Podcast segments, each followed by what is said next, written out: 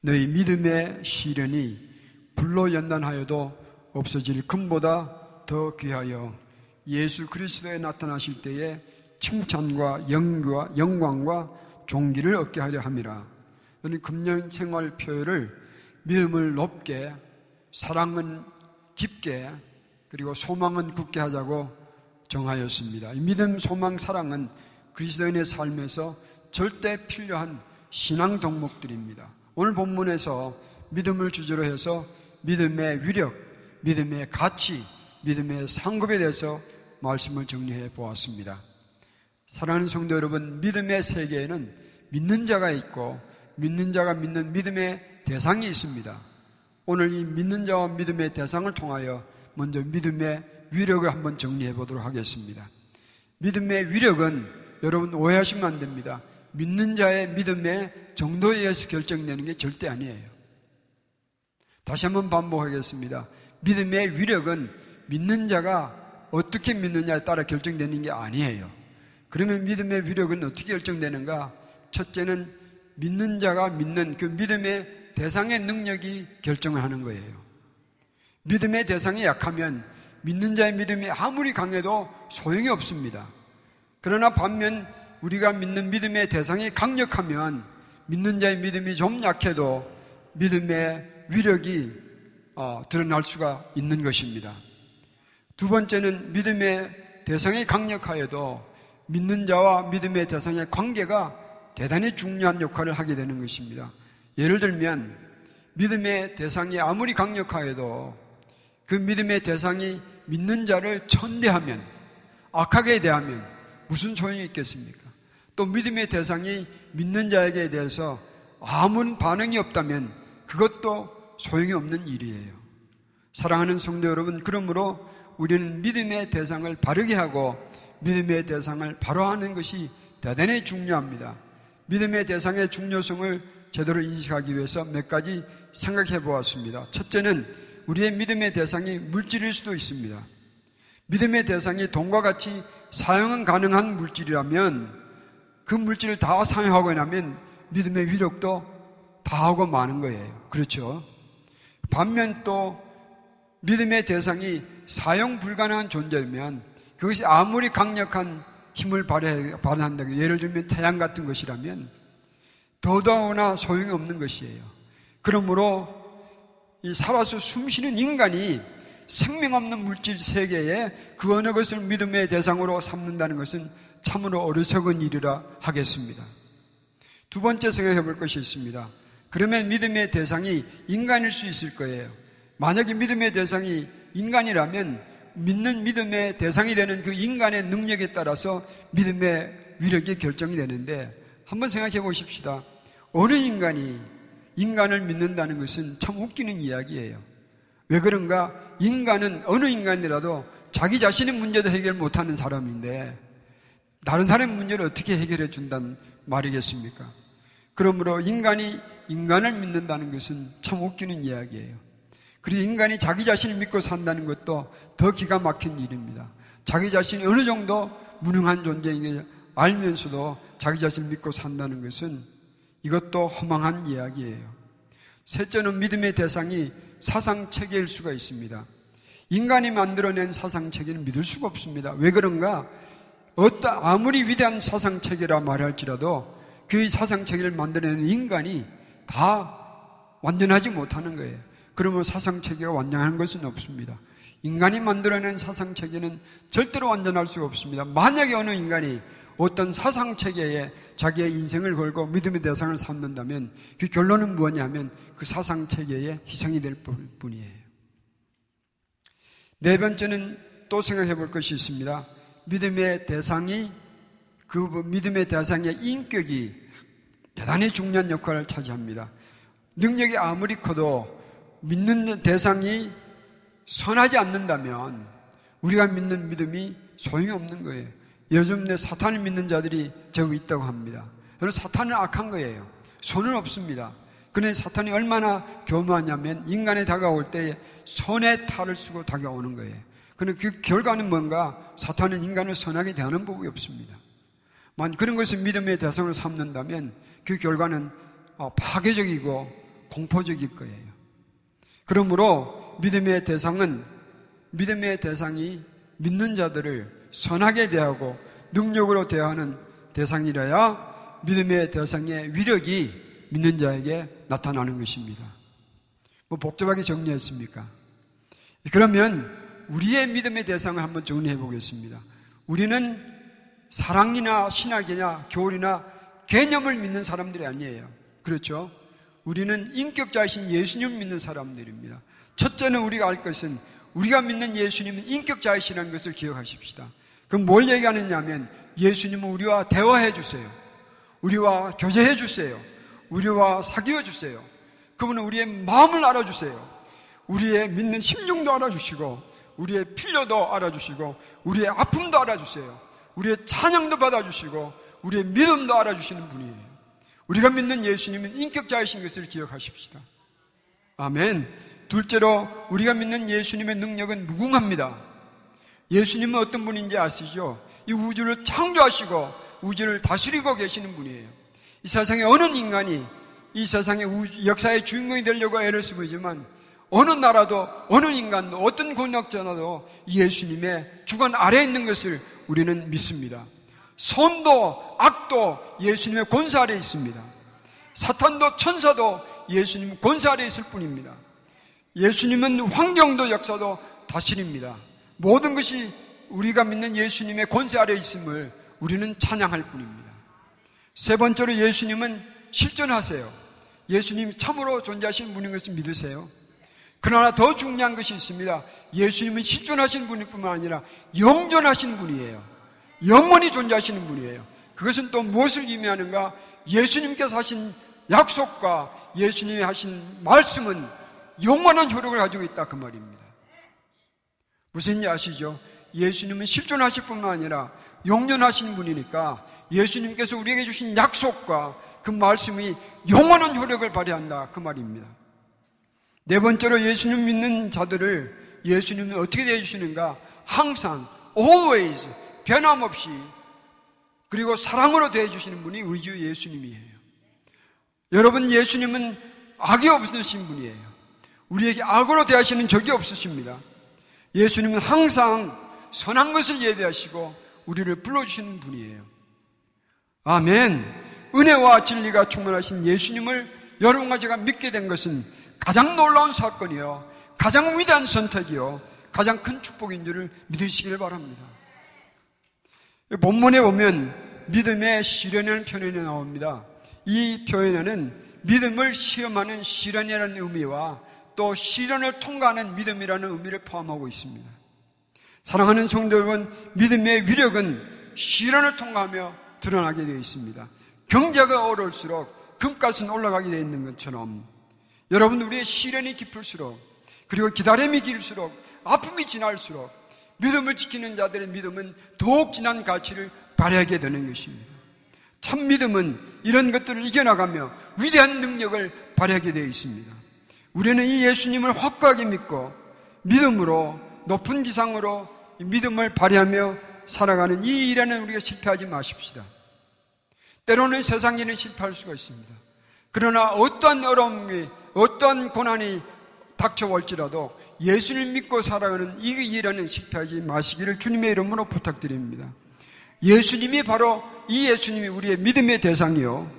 이 예수님은 위력의 능력의 예수님이시기 때문에 우리의 믿음은 위력을 발휘하게 되어 있습니다. 반드시 위력을 발휘하는 것이 일본 일제 때에 원산과 함흥 지방에 개척 전도자 많은 전도자를 배출했던 차을동이라는 분이 계셨습니다. 그분은 열심으로 전도하다가 40이 안 돼서 세상을 떠나게 되었습니다. 중병 때문에. 그런데 카나다 선교사 마구레 목사님은 이를 매우 사랑하였다고 합니다. 이분이 병중에 이제 돌아갈 때가 되니까 장로인 형이 찾아와서 그의 손을 붙들고 이렇게 말했습니다. 자네 어린 두 아들을 누구에게 부탁하겠나? 마고의 성교사가 자녀를 동생같이 사랑하지 않는가? 자네 죽기 전에 두 아들을 마음 목사에게 부탁하게. 그 말을 들은 이 전도사는 죽음의 임박을 맞이하고 만족한 얼굴로 형에게 이렇게 대답했다 합니다. 형님, 나의 두 아들은 이미 나의 하나님께 부탁하였으므로 성교사께 부탁할 필요는 없습니다. 그런 믿음의 말을 남기고 일찍 세상을 떠났습니다. 위대한 믿음의 선배 이야기예요. 그런데 그 두 아들 중에 큰 아들은 의사 되었고 장소는 목사 되었고 차자는 공학 교수가 되었다고 말합니다. 잘 되었다는 이 얘기를 하는 게 아니에요. 이 말을 들고 싶습니다. 하나님을 믿는 믿음으로 인생을 부탁한 자를 하나님께서 절대로 예면하지 않으신 것을 믿으시기를 바랍니다. 그 믿음의 위력이 드러날 때가 오는 거예요. 우리가 믿음 말할 때에는 그러므로 항상 우리의 믿음의 대상이신 예수님을 바라보고 우리의 믿음을 정리하시기를 바랍니다. 특히 믿음은 신자가 어려움을 당할 때에 그 위력을 발휘하는 것입니다. 예수를 믿는 자들을 예수님께서 본능과 지혜와 은혜와 사랑으로 대해주시니 이 얼마나 감사한 일입니까? 그러므로 어려울수록 우리는 더욱 믿음을 높게 가지시기를 바랍니다. 이렇게 적어봤습니다. 실현 중에 있는 형제들이여 믿음의 대상이신 예수님만 바르고 살자. 두려움 중에 있는 자매들이여 우리 믿음의 대상이신 예수님만 바르고 살자. 근심 중에 있는 가족들이여 믿음의 대상이신 예수님만 바르고 살아가자. 두 번, 투병행 중에 있는 환우들이여 믿음의 대상이신 예수님만을 믿고 살아가자. 이 본문에는 또 믿음의 가치를 금보다 더 귀하다고 정리하였습니다. 첫 번째 금은 불화로를 불화로의 연단을 통하여 정리하여 냅니다. 시련은 믿음을 단련하며 믿음은 시련을 통과하면서 정화되고 참 고상한 차원에 이르게 되는 것입니다. 두 번째로 금은 세상에 가장 가치 있는 물건이라 합니다. 시련을 이기는 믿음은 금보다 더 귀하다 하였으니 이런 믿음은 인간이 소유할 수 있는 보화 중에 보화요, 재산 중에 재산이라 하겠습니다.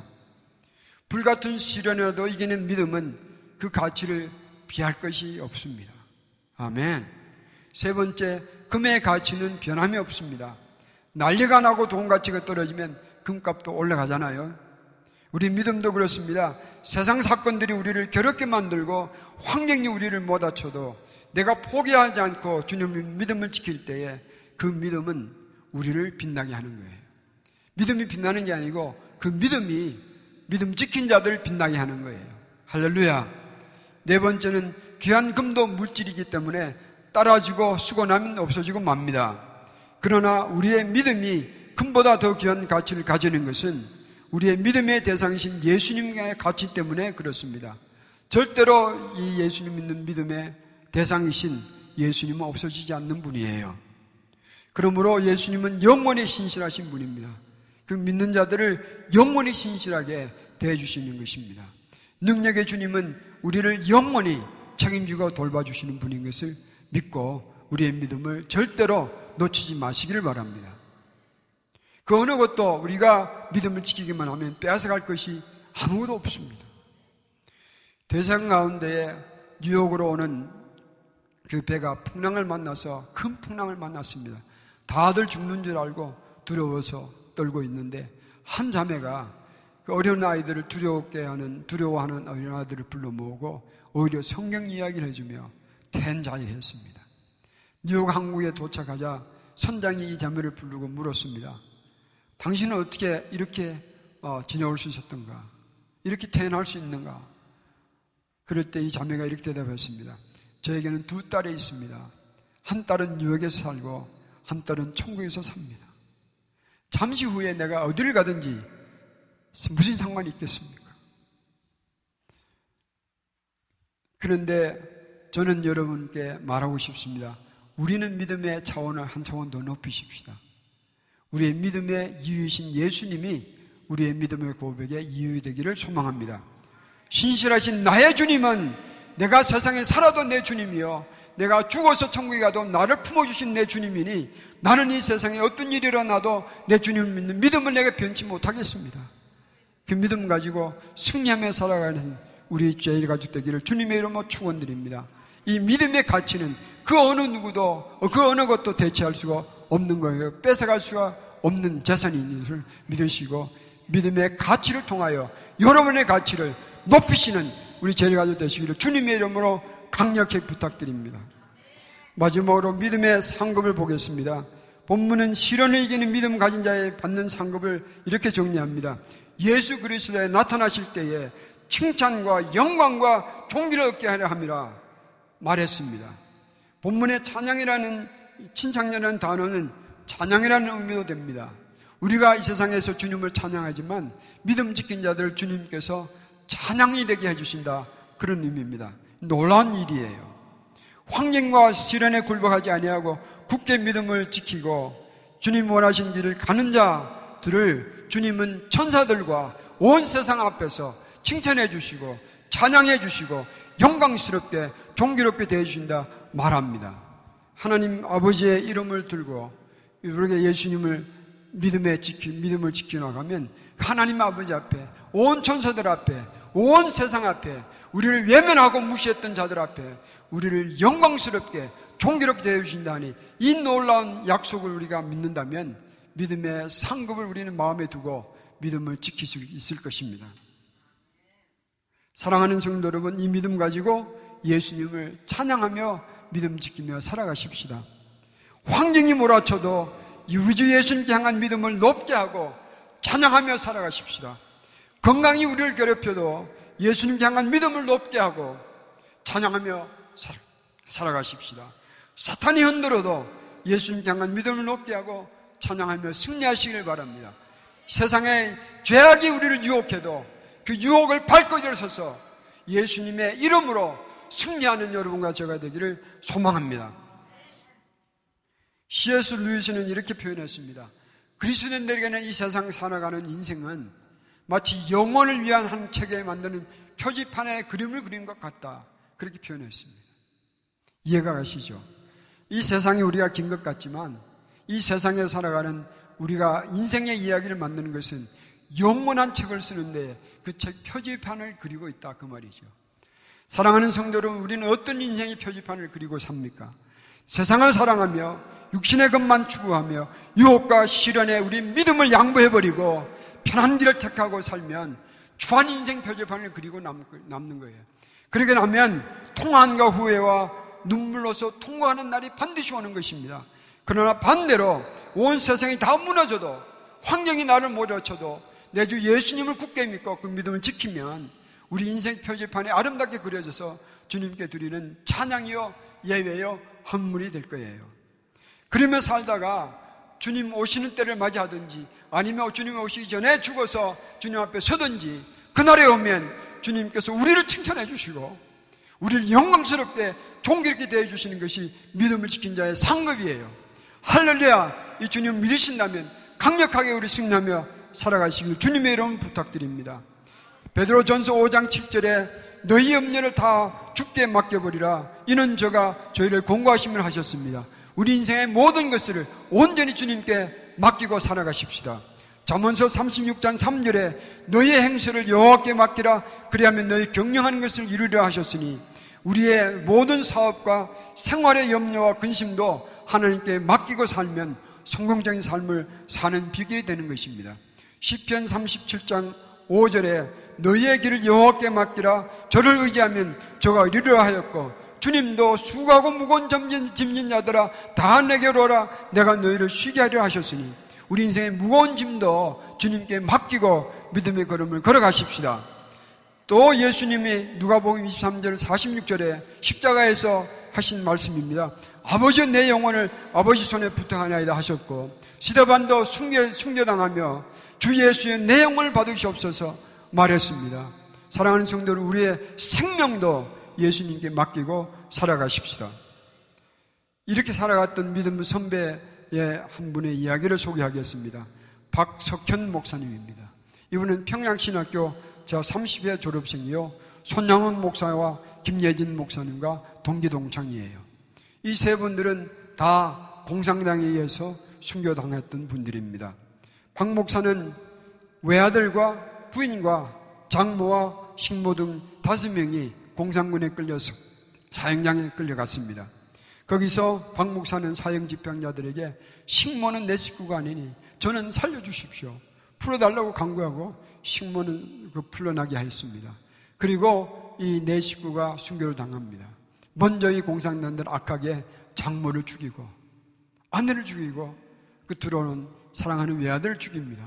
그리고 마지막에 박 목사를 죽여서 온 식구가 순교를 당합니다. 그런데 자기의 장모와 아내와 아들이 죽는 것을 보고 그 애절한 참 참절한 죽음을 보고도 박 목사는 태연하게 찬양을 불렀다고 합니다. 찬양을 부르며 그는 심령의 주님께 부탁하였을 것입니다. 내 사랑하는 이들의 영혼을 주님 손에 부탁합니다. 내 영혼도 주님 손에 부탁합니다. 그리고 고상하게 고고의 믿음을 지키며 떳떳하게 순교했던 이야기를 전해드리면 우리는 감동을 받습니다. 오늘 우리가 지나가는 수고 어려움이 이에 비하겠습니까? 그렇지 않습니까? 오늘 우리가 이 세상에 살아가며 당하는 어려움과 고난이 이에 비할 바가 되지 않습니다. 그런데 현실은 뭐냐면 그래도 아프긴 아픈 거예요. 그래도 아프긴 아픈 거예요. 그래도 괴로우면 괴로운 거예요. 이때에 그러나 이때에 우리는 믿음의 선배들의 신앙을 따라서 믿음을 지키는 훌륭한 믿음의 수준을 높이는 우리 제일 가족 되어서 승리하시기를 주님의 이름으로 축원드립니다.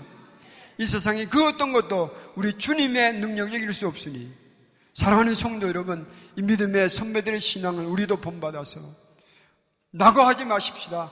뒤돌아서지 마십시다. 포기하지 마십시다. 승리하시기를 주님의 이름으로 축원드립니다. 그러면 289장의 찬양은 우리의 찬양이 되는 것입니다. 고생과 수고 다 지난 후 광명한 천국에 편이실 때에 주님을 모시고 나 살리니 영원히 빛나는 영광일세 영광일세 영광일세 내가 누릴 영광일세 은혜로 주얼 걸 배움나니 지극한 영광 내 영광일세. 이 찬양이 오늘 우리의 찬양이 되기를 소망합니다. 기도하겠습니다.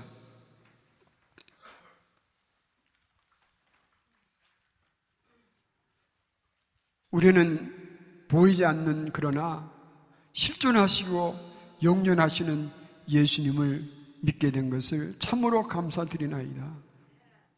우리가 믿는 다른 것들은 다 없어지고 따라질지라도 우리 예수님은 영원히 존재하시는 영원한 능력의 주님이시니 우리의 믿음은 참으로 가치 있는 것입니다. 주님 우리의 믿음을 잘 지키게 하여 수 있도록 도와주시옵소서.